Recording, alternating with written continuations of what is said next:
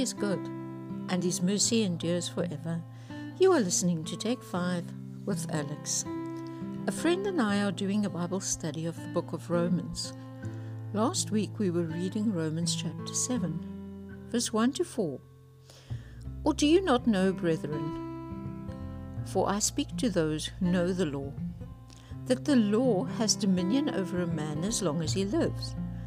For the woman who has a husband is bound by the law to her husband as long as he lives. But if the husband dies, she is released from the law of her husband. So then, if, while her husband lives, she marries another man, she will be called an adulteress.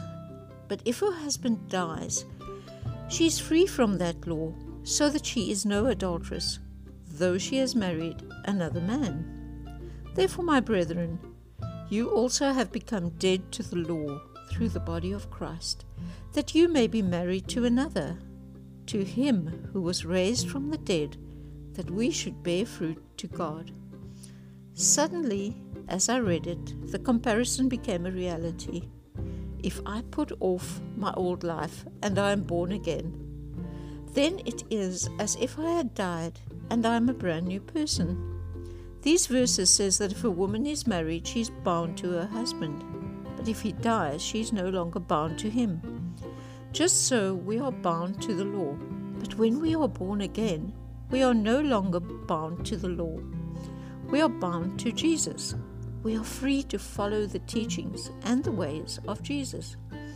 Verse 6 But now we have been delivered from the law, having died to what we were held by, so that we should serve in the newness of the Spirit and not in the oldness of the letter. Now we can serve Christ in freedom. We don't have to worry about religious rules.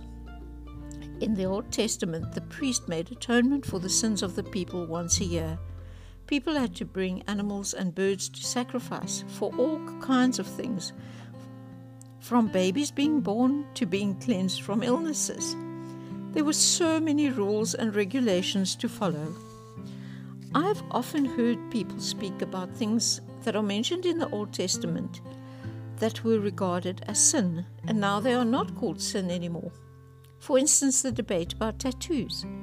People say that if tattoos are a sin, then you also shouldn't be allowed to wear fabric woven from two types of, um, of yarn. Deuteronomy 22, verse 11 You shall not wear a garment of different, um, different sorts, such as wool and linen mixed together. What is that all about? I really have no idea. I haven't researched it at all. All I know is that is what Jesus says about the greatest commandment. Matthew 22, verse 37 to 40. Jesus said to him, You shall love the Lord your God with all your heart with all your soul and with all your mind. This is the first and great commandment. And the second is like it you shall love your neighbor as yourself. On these two commandments hang all the law and the prophets. Every action I take, everything I do, every word I speak, and every thought I think ultimately affects not only myself, but others too. If I love God and if I love my neighbor, then I'm not going to do things that will hurt either of them. We should always be aware of what we say and what we do. Our actions and our words have the potential to heal or to harm. And if we profess to be believers, we seriously don't want to hurt anyone. I'm not saying that we should be pushovers and allow people to walk all over us. We should be led by God's word because the answer to every question we have is there. I'm not going to get into lawful and unlawful things because I know that Jesus set me free and I allow the Holy Spirit to lead me. Obviously, I make mistakes, and when I do, Jesus says that I will be forgiven. And I can ask forgiveness myself. I don't need a priest to do it for me like in the Old Testament. 1 John 1 verse 9 if we confess our sins, he is faithful and just to confess to forgive us our sins and to clean us from all. To live a life free from condemnation is what Jesus is offering. All we need to do is take it.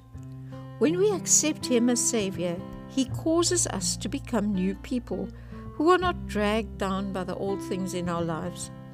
We need to live like free people every day and revel in the freedom we have been given.